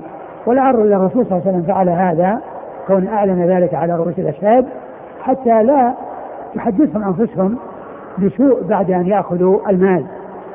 لأن من الناس من يأخذ من يأخذ المال بدل القود ثم بعد ذلك يكون في نفسه شيء فيقدم على أن يعتدي على من أخذ المال عوضا عن الجناية التي حصلت منه. لعل هذا هو الوجه الذي جعله يقول ذلك أمام الناس يعني حتى يعرفوا بأن هذا شيء انتشر وأنها شيء ظهر وأنه لو حصل منهم شيء فإن الناس يعلمون بأنهم أقدموا على شيء هم مخطئون فيه وأنه يكون قصاص لو حصل من أحد منهم لأنهم قد أخذوا حقهم وتنازلوا عن قصاص. ثم أيضا هذا يدل على أن من وجب من وجب عليه قود واريد ان أن يتحول إلى غيره فإنه يؤخذ أكثر من الدية المقررة. يعني بخلاف بخلاف الشيء الثابت الذي لا يحتاج إلى مفاوضة فإن الدية ثابتة. فإن الدية يعني ثابتة ومقدارها معروف. ولكن إذا كان المرء مساله فيها قصاص سواء كان عن طريق القتل أو عن طريق قطع عضو أو شجة أو ما إلى ذلك و فإنه يعطى أكثر مما يستحق أكثر من الدية المقررة لأن هذا بدلا عن القتل أو بدلا عن العقوبة التي تكون في الجسد أو بدلا عن العقوبة التي تكون في الجسد وأن أخذ آه، آه، من ترك القصاص أموالا كثيرة زائدة على مقدار الدية أن ذلك سائغ وهذا الحديث يدل على ذلك نعم.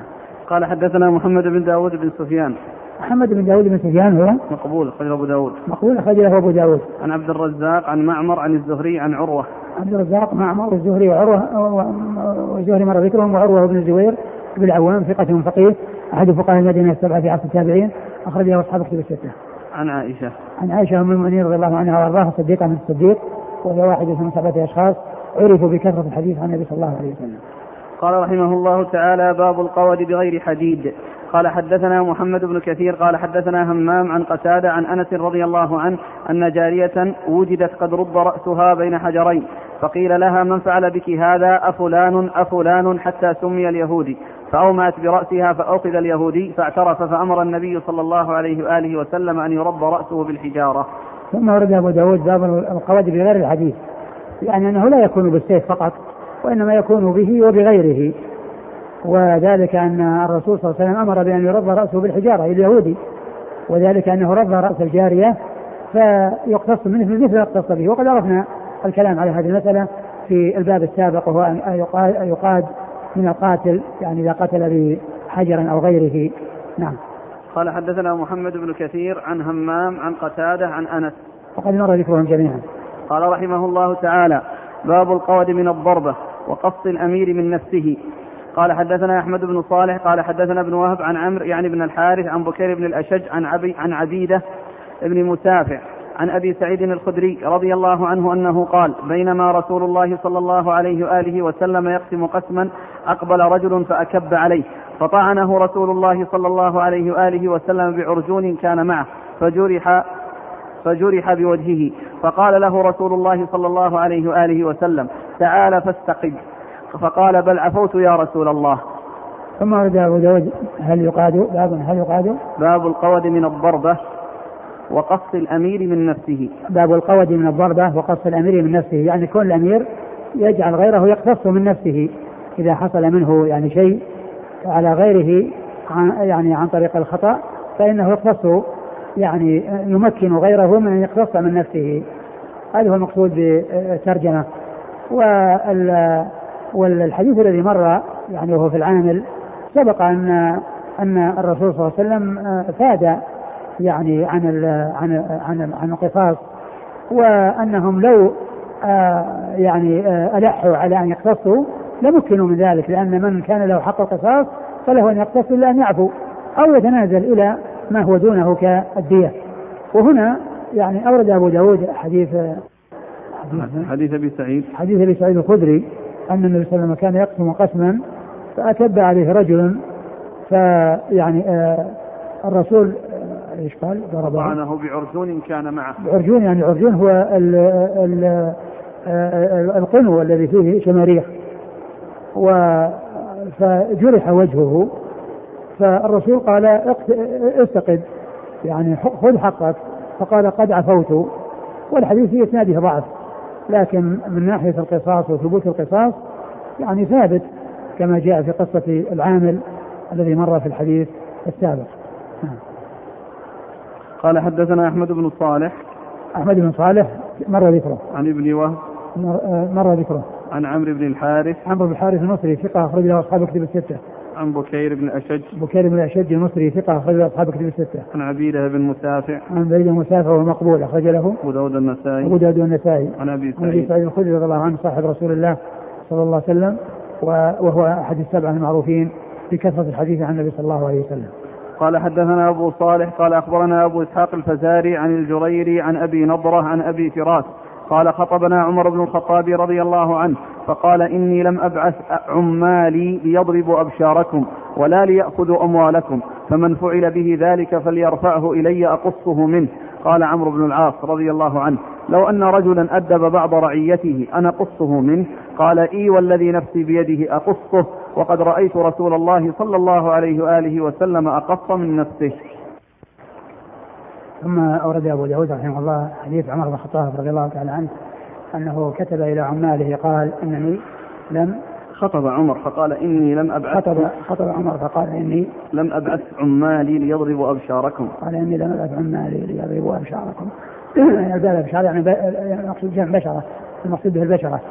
يعني جلودكم يعني يضربوكم يعني يضربوا أبشاركم ولا يأخذوا أموالكم وإنما ليقوموا بالواجب وفيهم من إقامة أمر الله والعدل فيهم. نعم. فمن فعل فمن فعل به ذلك فليرفعه إلي أقصه منه. فمن فعل به شيء من ذلك لأن أخذ منه مال أو ضرب يعني بغير حق فيرفعه إلي أقصه منه. يعني من العامل الذي آه، فعل به ذلك. نعم. فقال عمرو بن العاص لو أن رجلا أدب بعض رعيته أنا قصه منه؟ ثم قال عمرو بن العاص لو أن رجلا أدب بعض رعيته يعني أمير من الأمراء أو والي من الولاة على منطقة معينة أدب بعض رعيته أنا أقصه منه؟ قال إي. قال إي والذي نفسي بيده أقصه. قال عمر رضي الله عنه إي ونفسي أي, والذي نفسي بيده أقصه. نعم لأن النبي صلى الله عليه وسلم أقص من نفسه. نعم. لأن النبي صلى الله عليه وسلم أقص من نفسه. وهذا الحديث في إسناده أبو فراس. النهدي وهو مقبول ولكنه يعني مثل الذي قبله من جهة أن العدل يعني أن أن أن, أن الحديث الذي مر فيما يتعلق بالعامل الذي شج رجلا وأن الرسول صلى الله عليه وسلم آه، أعطاهم المال حتى رضوا في مقابل شجته. فهذا يعني وإن كان في إسناده ضعف إلا أن له وجه. يعني من حيث المعنى وأن هذا في تحقيق العدل ومنع العمال من أن يقدموا على شيء آآ آه، آآ آه، لا يجوز لهم الإقدام عليه أما إذا كان إقدامهم بحق وقد جوزوا أو جازوا أحدا أو عاقبوا أحدا بعقوبة يستحقها فإن هذا حق لا يؤاخذون عليه نعم.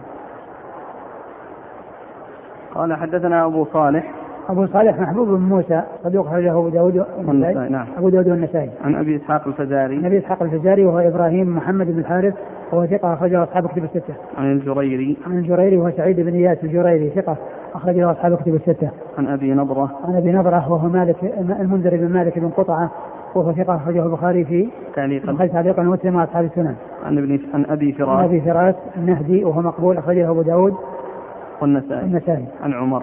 عن عمر بن الخطاب رضي الله تعالى عنه أمير المؤمنين وثاني الخلفاء الراشدين الهادين المهديين صاحب المناقب الجمة والفضائل الكثيرة رضي الله عنه وأرضاه وحديثه عند أصحاب كتب الستة.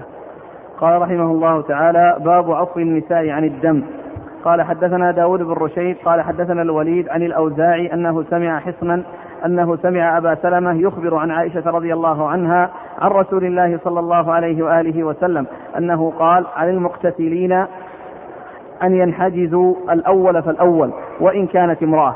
قال أبو داود بلغني أن عفو النساء في القتل جائز إذا كانت إحدى الأولياء وبلغني عن أبي عبيد في قوله ينحجز يكف عن القود. ثم أورد أبو داود باب عفو النساء. عن الدم. باب عفو النساء عن الدم. يعني هل يعتبر؟ أو أنه لا يعتبر إلا عفو الرجال والنساء يدخل في ذلك الزوجات. والمقصود من هذا أن أصحاب القود أصحاب المطالبة بالقود هم الورثة. أصحاب القود المطالبة بالقود هم الورثة سواء كانوا رجالا أو نساء. وأنه إذا تنازل واحد منهم فإنه يسقط القود وأنه إذا عفى عنهم أو أراد أن يتحول إلى الدية فإنه يسقط القود وأنه لا يكون القود إلا باتفاق الورثة أولياء الدم أنه لا يكون إلا باتفاقهم. فإذا آه، آه، خالف واحد منهم سواء كان رجل أو امرأة فإنه آه، لا يحصل القصاص وإنما يتحول إلى الدية. ولكن هذه الدية يعني كما هو معلوم ليس بلازم أن تكون الدية المقدرة بل يمكن أن يطالبوا ب يعني أن يطالبوا بشيء كثير. يعني بحيث أنهم يعني يتحولون إلى شيء أكثر من الدية يعني إذا إذا طالبوا به.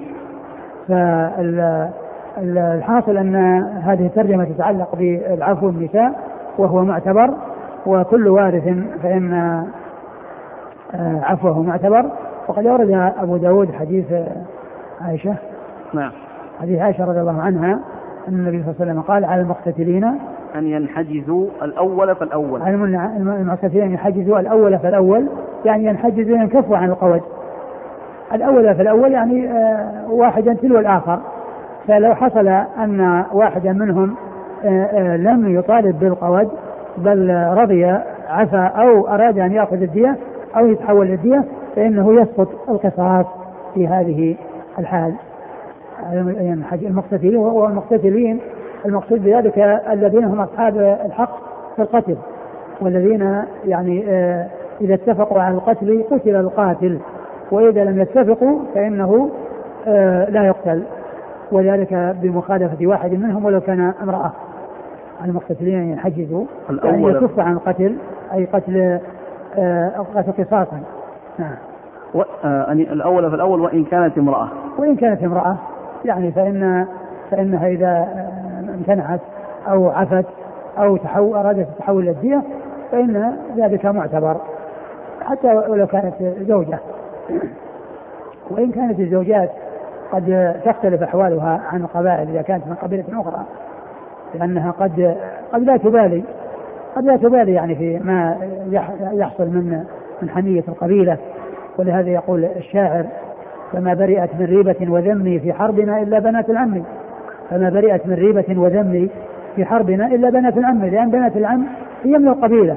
فيكون طريقها طريقة القبيلة ولا تخالف. أما إذا كانت من قبيلة أخرى فإنها آه قد آه تفشي الأسرار من قبيلة زوجها إلى قبيلتها. وأما إذا كانت من من القبيلة فإنها تكون آه، لا فرق بين الرجال والنساء كلهم من قبيلة واحدة وحميتهم واحدة. نعم. إذا لو لو واحد امرأة عفت ما ما يقاد ما يقاد أبدا. أي إنسان يعني من الورثة عفا فإنه لا يقاد لأن هذا السؤال من هم الأولياء؟ الأولياء هم الورثة كما هو معلوم. الأولياء هم الورثة. الذين لهم تقسم عليهم التركة الدية وغيرها هم الذين يطالبون بال بالقصاص. قال حدثنا داود بن رشيد. داود بن رشيد آه إيش؟ ثقة أخرج أصحاب الكتب إلا الترمذي. ثقة أخرج أصحاب الكتب الستة إلا الترمذي. عن الوليد. عن الوليد بن مسلم وهو ثقة أخرج أصحاب الكتب الستة. عن الأوزاعي. الأوزاعي عبد الرحمن بن عمرو الأوزاعي ثقة أخرج أصحاب الكتب الستة. عن حصن. عن حصن بن عبد الرحمن وهو مقبول أخرج له. أبو داود النسائي. أبو داود النسائي. عن أبي سلمة عن عائشة. عن أبي سلمة بن عبد الرحمن وقد مر ذكرها عن عائشة وقد مر ذكرها قال أبو داود بلغني أن عفو النساء في القتل جائز إذا كانت إحدى الأولياء وبلغني عن أبي عبيد في قوله ينحجز يكف عن القود بلغني يقول أبو داود بلغني أن عفو المرأة جائز إذا كانت من الأولياء إذا كانت من الأولياء فهنا الأولياء هذه ماذا يراد بها؟ المراد بها الولاية ولاية النسب أو المراد بها الولاية العامة التي يدخل فيها الزوجة وقال بلغني عن إيش؟ أبي عبيد أبي عبيد يعني قاسم بن سلام وهو من أئمة اللغة أنه قد ينحجز ويكف عن القود يكف عن القود وأبو عبيد القاسم بن سلام آه، آه، ثقة أخرج البخاري تعليقا وفي جزء القراءة وأبو داود. ثقة أخرج البخاري تعليقا وفي جزء القراءة و أبو داود. وأبو داود. باب من قتل في علمياء بين قوم. نعم. أخاف يقام علينا الصلاة. والله تعالى أعلم وصلى الله وسلم وبارك على نبينا ورسولنا نبينا محمد وعلى آله وأصحابه أجمعين. جزاكم الله خيرا وبارك الله فيكم ونفعنا الله ما قلت.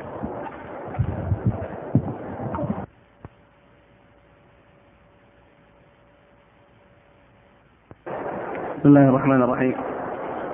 الحمد لله رب العالمين والصلاة والسلام على عبد الله ورسوله نبينا محمد وعلى آله وصحبه أجمعين. أما بعد قال الإمام أبو داود السجستاني يرحمه الله تعالى باب من قتل في عمياء باب من قتل في عمياء بين قوم.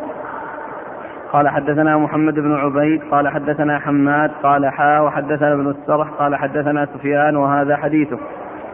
عن عمرو عن طاووس أنه قال من قتل وقال ابن عبيد قال رسول الله صلى الله عليه وآله وسلم من قتل في عمية في رمية يكون بينهم بحجارة أو بالسياط أو ضرب بعصا فهو خطأ وعقله عقل الخطأ ومن قتل عمدا فهو قود. قال ابن عبيد قود يد ثم اتفقا ومن حال دونه فعليه لعنة الله وغضبه. لا يقبل منه صرف ولا عدل. وحديث سفيان أتم. قال حدثنا محمد بن أبي غالب قال حدثنا سعيد بن سليمان عن سليمان بن كثير قال حدثنا عمرو بن دينار عن طاووس عن ابن عباس رضي الله عنهما أنه قال قال رسول الله صلى الله عليه وعلى آله وسلم فذكر معنى حديث سفيان. بسم الله الرحمن الرحيم. الحمد لله رب العالمين وصلى الله وسلم وبارك على عبده ورسوله نبينا محمد وعلى آله وأصحابه أجمعين. أما بعد فيقول الإمام أبو داود السجستاني رحمه الله تعالى باب من قتل في علمية بين قوم. هكذا؟ نعم. بين قوم. نعم. أي فما الحكم على من يكون عقله وديته والمقصود بالعمية يعني كونه آه، يكون هناك تضارب أو تقاتل أو أو تخاصم بين أناس يضرب بعضهم بعضا فيموت واحد منهم بينهم فيعمى أمره فلا يدرى من الذي قتله. ولهذا قيل لها هذا الاسم أنها قد عمي أمره وأنها من العمى وهو الخفاء وعدم المعرفة للشخص الذي تولى القتل وباشر القتل حتى يكون هو الذي يطالب بالدية والذي يتعين عليه آه، الحق لأولياء المجني عليه. ف آه، فهذا آه، هو المقصود به وهو مأخوذ من كون عمي أمره أي خفي أمره فلم يعرف من قتله ولكنه عرف أن القتل كان في هذه المجموعة وأنه ليس خارجا عن هذه المجموعة.